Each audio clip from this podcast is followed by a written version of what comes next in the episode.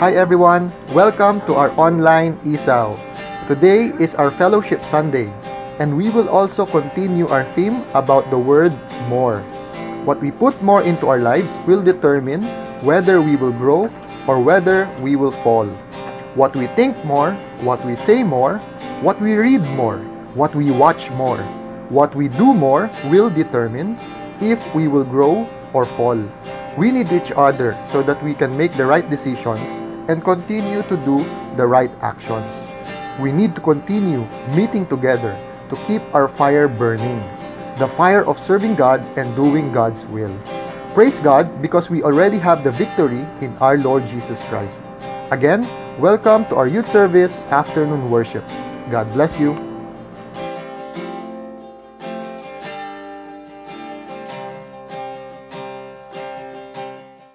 The title of our lesson is Meet Together More Often.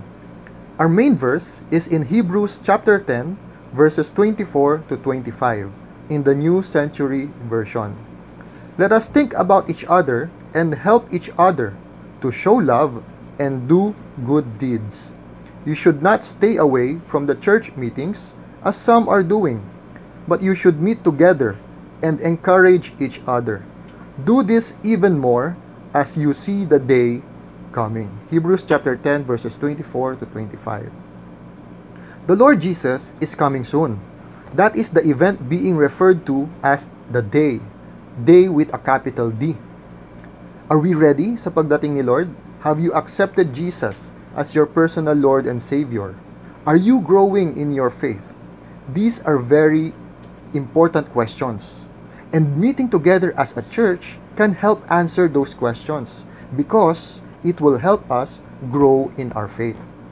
By meeting together, we can encourage one another to get ready for the day, capital D. This is the time we can pray for one another and help one another. This is the time to love each other and do good deeds for one another. So, it is a big mistake to be absent from church meetings. Sa panahon ngayon, online ang ating cell groups pati ang isaw. But it should not stop us from meeting together. Actually, we should do it even more. The first instruction in those verses are um, to think about each other. Alalahanin natin ang isa't isa. The problem is, hindi tayo nagkikita-kita dahil sa quarantine.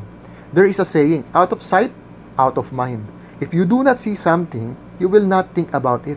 Kaya yung mga nanay natin naglalagay yan ng notes sa ref or sa pinto para hindi natin makalimutan yung mga utos niya. Tama ba? Pag nakita mo kasi, maaalala mong gawin. Since we do not see each other, we need to have a way to remind ourselves to think of each other. Our online youth service is one way of doing that. Same goes with our online cell groups. In my opinion, if you want to grow during this season, you need to attend these two meetings every week. The cell group, number one, and number two, yung isaw or a Sunday service. Next point, we need to help each other because this is the way we show love and do good deeds. There are many people who need help during this time. That's why we did the BOP challenge, yung Bless One Person challenge last week. So that in our own way, we can be a blessing to others. A youth leader said, maybe you are the answer to someone else's prayer. Kaya tulungan natin ang isa't isa. Sometimes a prayer or a simple message is enough to give hope to another person. The main goal is to grow in love.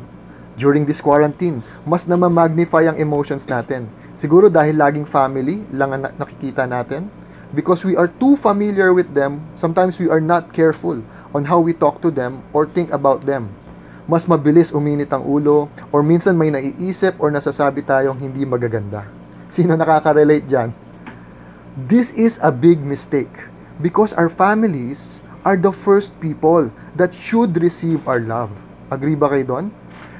When we meet together as a church, we can encourage each other to show love and do good deeds. This is the effect of meeting together. We grow in love. Mas nagiging mapagmahal tayo, lalo na sa ating families. When we experience God's love, we become more loving to other people. That is why we should meet together more often so that we can grow in love. Kaya sabihin mo sa iyong sarili, huwag kang absent sa church meetings. And for now, puro online muna tayo. Let us meet together more often. That's our lesson for today. God bless you.